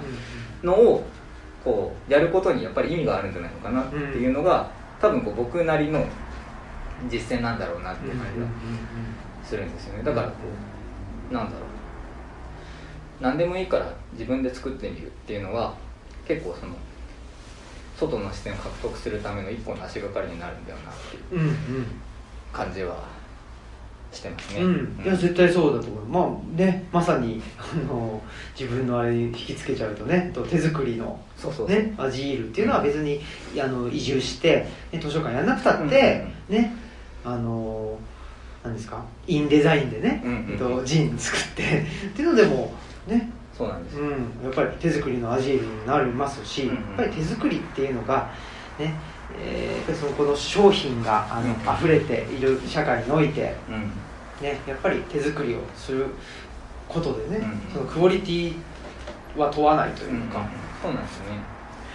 そう。だからそういう意味では何でしょうねまあ、僕もね村いむえーと村で一番の素人っていうのをね、うん。自称してるじゃないですか、はいはいだから素人対談として。ね。そうそうそう、うん素人としてね。うん。ね追いかけないと。素人どうしたと。いやーちょっとだから格好つけすぎたな思ったっていうのはね、うんうん。あるかもしれないけどでも確かにそうね。さっきの話でごめんなさいね。あのなかなか終わらなくてそのあそうなんだと思ったのが、僕、まあ、このオンリーディングさんのうんうんイベントもねちょっとイベントさせてくれます？とかってはいはいはい。基本僕自己発信なんですよ全部、はいはいはいはい。だからそのう梅田のね、うん。梅田の言っちゃったよ梅田伝えもそうだし、あとはまあ隣町カフェもそうだし、うんうん基本僕全部自己発信はないんですよ、はいはいはい。うんうん。うんだからでもねいやそんなことねその小文社とだってありえないっていう、あありえないんだと思ってうんうん。全然だからその辺ただ単に知らんものを知らないっていう。いやでもなんかでもそこはすごいなんだろう。うーん青木さんだから言えるところあるじゃないですか。なんか僕側から僕の本と小文社が出てる本はどうかなんとか言い出したらこいつバカなんじゃないかなって思われる。どうかなのはあるわかんないんですけどね。そうそう。だからそういう意味ではねなんだろうな。あのまあちょっと今後っちゃ今後うん。のあれだし、まあ、せっかくアナキスあアナーキーだよねとかってはいはい。言ってもらったから、ちょっと僕なりのアナキズムをうん。考えていきたいなと思って、そうですね。そういう意味ではねなんだろうな。やっぱりこの資本の論理に絡め取られない、あのやり口ってうんいうかね、なんかそういうちょっとしたものでいいんですけど、なんかねすごい期待してます政府に反抗しろとかそういうのは全然なくていいと思うんですけどちょっとしたところでね、あのなんでしょうね資本の、うん、と網っていうかそれをちょっとちょっとずつ切っていくみたいな。ね。でね、えーちょっと風通しのいいうん。ものを作りたいなっていうのはちょっと思ってるところですね、はいそれはすごい楽しみですね。あうりがとうございます。い。やうんこんなこんなで。本当に。息継ぎの間もなく。はい。時間が1時間半ぐらい。うん。もう喋っちゃったのかな？と思いますけれども。はい。なんか。質問とかはい。もしあればあれば。あ質問じゃなくてもコメントでもそれこそ怒られでも全然いいんですけど。あそうですね。あとそもそも多分1時間半僕は怒られたくないよ。1時間半も座って多分大変だと思う。ちょっとの伸びとか一回立つとか全然しちゃっていいので。本当ですね。一回ちょっとリラックスしながらこうご質問いただければと。いやだだだ。はあ。はい。特にないですかね。はい青木さんは、はい。施設図書館ってやられてるんだけど、はい。あの普通今ここの全国の市町村にね、はい。公共図書館ってあるんだけど、はい。そういう公共図書館っていうのはどういうふうに？どういうふうに思っているかですか？公共図書館を。公共図書館に対して施設図書はい館っていうのも出てきたけどと思うんだけど、公共図書館の位置づけっていうか、そういうものが青木さんの中ではどういうふうになってるかなと。あああの必要なものですね。工業図書館は。あの必要なものだし僕らただあのまず前提として東吉野村って公共図書館がないんですね。ない。でないからじゃあ自分が図書館をしてその公共図書館の代わりをしましょうと。いうことでやったわけではないっていうことなんです。だからあんまりあの、まあ、公共図書館はあの必要ですと。思いますけどかといってその公共図書館に対して施設図書館を位置づけたというわけでもないということですね。であのうちの妻が図書館司書、えっと、大学の図書館司書ででも体を壊して辞めざるを得なくなったと。そういうようなあの、まあ、すごくパーソナルな事情があってで家に本がたくさんあると。いうことなので自宅を図書館にしたら、まああのね、体調を崩して、えー辞めざるを得なかったけども図書館で働いてた時は、ね、と楽しそうにしてたので自宅を図書館にしたら、えーね、楽しく生活もできるんじゃないかなと思って自宅を施設図書館にしたという非常にパーソナルな事情でございます。ただあの図書館としての機能っていうのはあの持ってやってますので、まあ、それがね、えーまあ、お裾分けとして、あのー少しでも、まあ、地域とか、えーその地域を超えたあの人たちのネットワークを作り出せたらいいなと思ってやっています。はい。以上です。大丈夫ですかね？はい。ありがとうございます、はい。はい、他にはいかがでしょうか？何でも。ああ。もうなんだけど、まあ、あのいろんなお話ししていただいた中で、まあ、その働くっていうこととか、まあ、その今の資本のうんなんかまあ圧がすごいっていう話とかあった中で、働くってことに関してもちょっとなんか話が飛ぶような感じなんですけど僕が前読んだ本の中にあの東京で若者の就労支援とか引きこもりを支援をしている工藤圭さん、博さんっていう方が見えて、その人が昔書いた本の中に、若い頃、まあ、そのお父さんがそういうなんか支援をやってて、まあ、2代目みたいな人だったと思うんですけど、まあ、若い子になんかなんで働かなきゃいけないんですかって聞かれた時に、いや今の日本の中で働かないでいるのは辛いと思うよっていうのは全然まだ経験が浅い頃にポロッと言っちゃったらしいんですよ、だからそのだからそ辛くない働かないでいる方が辛いから働いた方がいいんじゃないっていうことを多分言ったと思うんですけど、でなんかでちょっとざっとなんか簡単に説明っていうか自分が今どういう人なのかっていうのをなんか構造的に言うと僕自営業者の息子なんだけど、うんうん後継がないかっていう話を全部断って継がなくて。で民間で働いてそこから公務員になって体調が続かず辞めて今先ほど就障害者の就労支援やられてるって言ったんですけど、まあ、だったら分かっていただければ分かると思うんですけどなんかあの最低賃金がもらえない作業所で利用者として通ってるんですよ障害者として。でそういう立場で思うのは何一つ長続きしてないんです。し苦しかったけど、なんかまあなんか面白い人生だなみたいな、うんこういうとこ来てなんか楽しいお話も聞けるしみたいな、だからなんかそのなんだろう例えばフルフルタイムで働いてる人が、なんかその東京の人が地方になんか島に移住しなきゃいけないのかとか、フリーランスになることがとか、なんか僕もそれって極端な話だなと思ってて、なんか世の中が今週休2日だったらそれ週休3日になることによってすごいなんか凄まじい革命が起きるのじゃないかみたいな。そういうことなんじゃない。とかあとサービス残業がなくなるっていうことが全部実現したらもうそれだけで革命が起きるぐらいのなんか感覚があって、まあ、まあそういう視点を持つのは僕がもっと公務員だからかもしれないですけど、なんかうんそういうところで。なんだろう。やっぱりみんながなるべくワクワクというかのんびりとかリラックスして楽しく暮らすには、まあ、そういうのお話をいろんな形で今してくださってたと思うんですけど、まあ、自分がその今日聞いたお話で、まあ、応答してる、自分の経験値から話せることを話してるんですけど、なんかなんだろうな。今ちょっともう何を言ってるか自分で分からなくなってきた。んですけどです。僕らは聞いてます、あなのでなんかそう今言ってることに対してなんか感じたこととか、うん。なんか思ったことがあったら言っていただけると思いたいな、ありがとうございます。すごい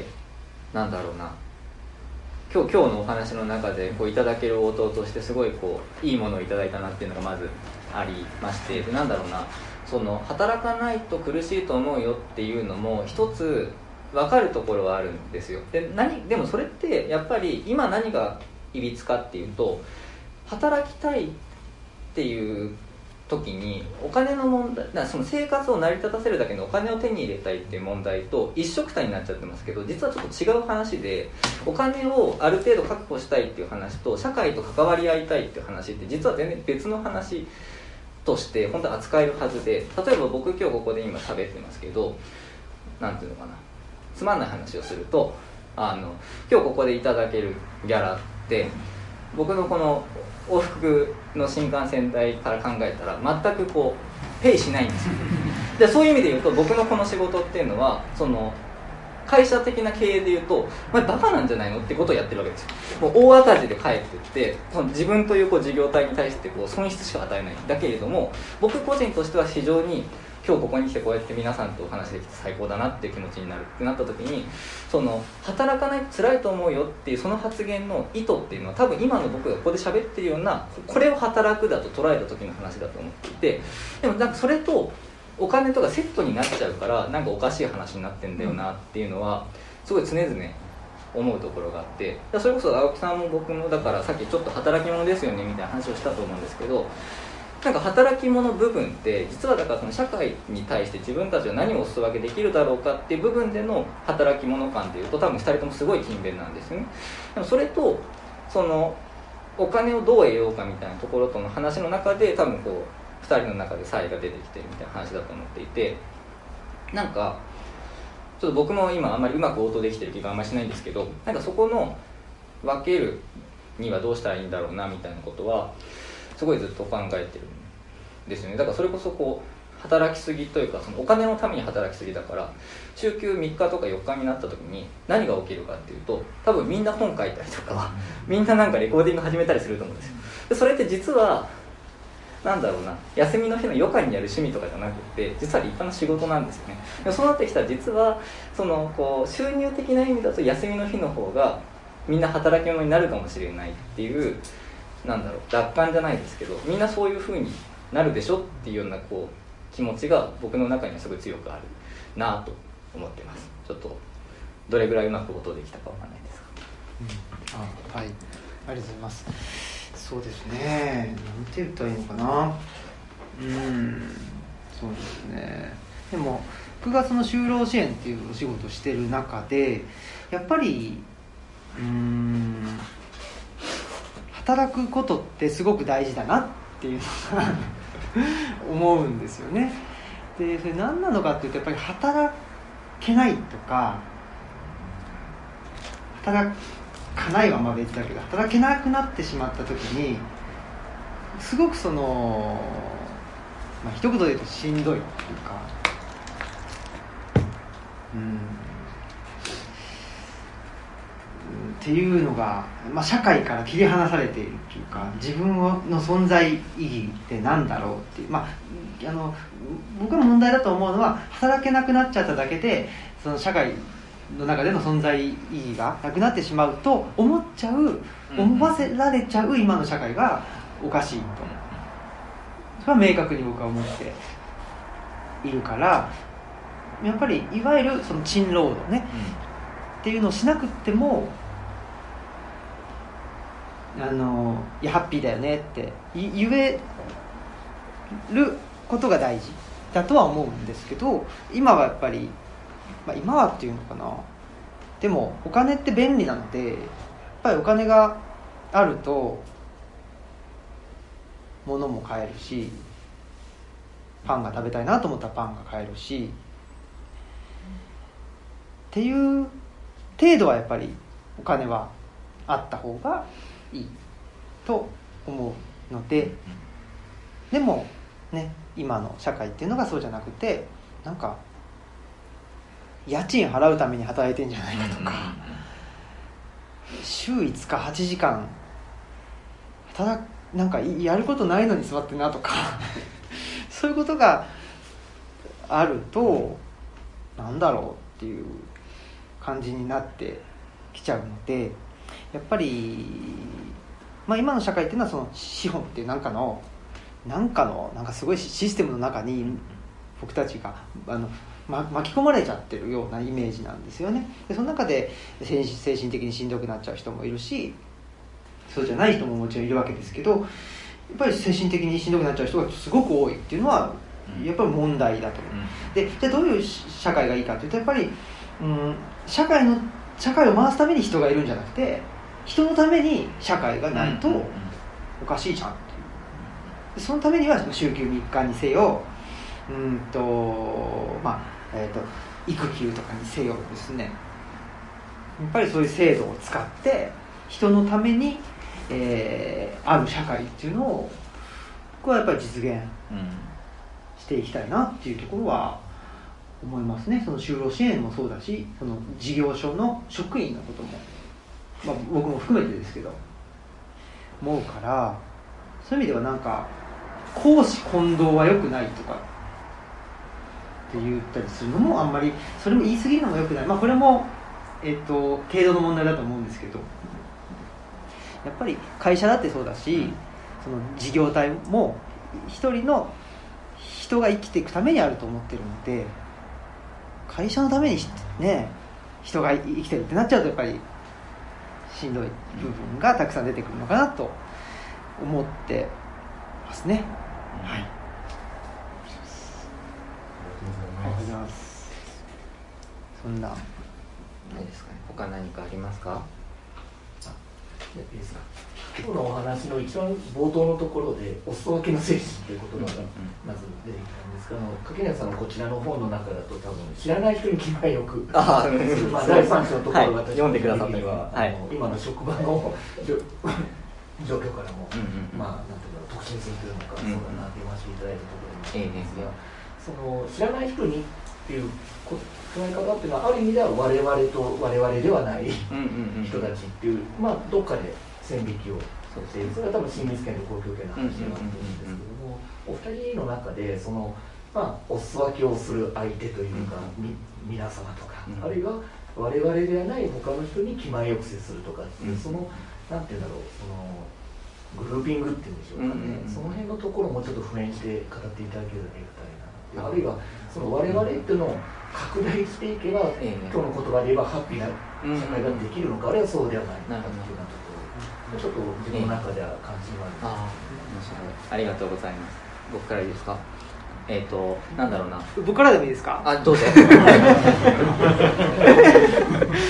えっと僕らは、えっと自宅を開いて図書館にしてるんですけれどなのでまああのさっきのね公共図書館っていう話で言うと、まあ、いわゆる公共図書館ではないんだけども自宅を開いて別に誰は来ちゃいけないとかねそういうことはやってないので、まあ、いわゆるセミパブリックな場だというふうに思っています、でその中でなのでまあ誰は来ちゃダメだよっていうのは言ってないんですけれどだからそういう意味では主体的には選択はしてないんですだけど東吉野村にあるっていう時点でだいぶ狭められますしあとはまああの本があるっていう本も皆さん本が好きだからここに来てくれてますけど嫌いな人にとってはあれ Zoom とかでね、あの本棚を後ろにしてるだけでマウンティングだとか え？思うじゃないですか,、うん。だそういうこともあるんでそういう意味では結構なバリアというか、うん。ハードルを主体的ではなくって、でも設けてるっていう。だからさまあこれもちょっとなんとなくに通じるかもしれないですけど主体的には僕は選択はしてないしねあの今日来ていらっしゃってる皆さんも名簿とか見て「こいつダメだよ」とか。言ってしないわけですよね。だからねでもまあこれ ON READING さんの、えー、と東山公園このねところに平日でにもかかわらずいらっしゃっていただける方々が来てるのでそれ主体的には選んでないけどでもねそういう意味では ON READING さんとかっていう要素で選ばれてますよね、うん、っていうようなひ感じですね、うん、だからあんまり主主体性をなるべく出すと角が立つっていうのもあったりするんですけれどもやっぱり僕らもあの嫌な思いはしたくないんでそういう意味ではいろいろとまあそういうことねと予防線中か、そういうのは張っているっていうところですね。ありがとうございます。なんだろう。何話そうしたんだっけな。えっと、そうだ、えっと、その公共みたいなものを考えたりとか、その知らない人に親切にしたいみたいな考えるときに僕が思うのは、今のそのこう、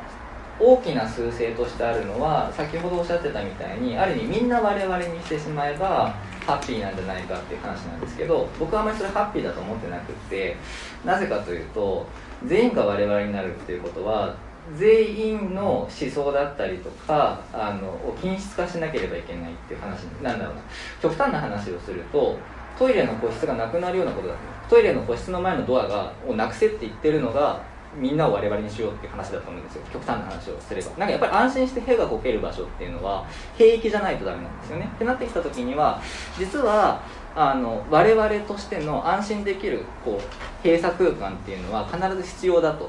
思っていて今問題になっているのはどちらかというとその閉鎖空間があのことをが全てパブリックになってしまっている感じが多分こう実は問題だと思っていて実はむしろそのこうフラットになるってことは兵器がなくなっていくってことであってそれこそここでこのアジールっていうような隠れ家がなくな隠れ場所がなくなっていってしまうっていうところにこう問題があると思っていてでそうなればなるほど逆に今度は何て言うんでしょうねあの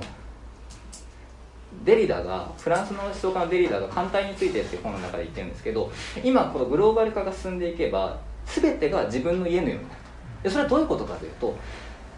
誰も彼もが自分の家に土足で上がり込んでくる侵入者のようになってくる。だから実はその世界というものを開いていけばいくほどにむしろよそ者っていうものに対する嫌悪感っていうのは強まっていくんだっていうことを書いててでやっぱりだからその中ではやっぱり自分の中でこう閉じる一回閉じる場所っていうのは必ず必要だと思っていてだからそういう意味では僕はむしろ人に親切にしたりとかみんなでハッピーになるためには自分たちのコンフォートゾーンにある程度引きこもるっていうことがすごいまず必要条件だろうなっていうことはすごいこう感じています。という感じで大丈夫でしたか？ありがとうございます。はい、ということでえーっともうね。そうですね。こんなもんなの時間としてはなのかなと思いますけれど、い、いでしょうか？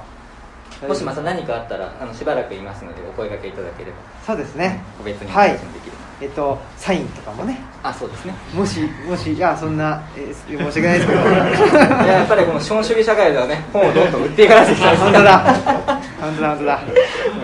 ということで、えーはい本日は皆さんありがとうございました。ありがとうございまし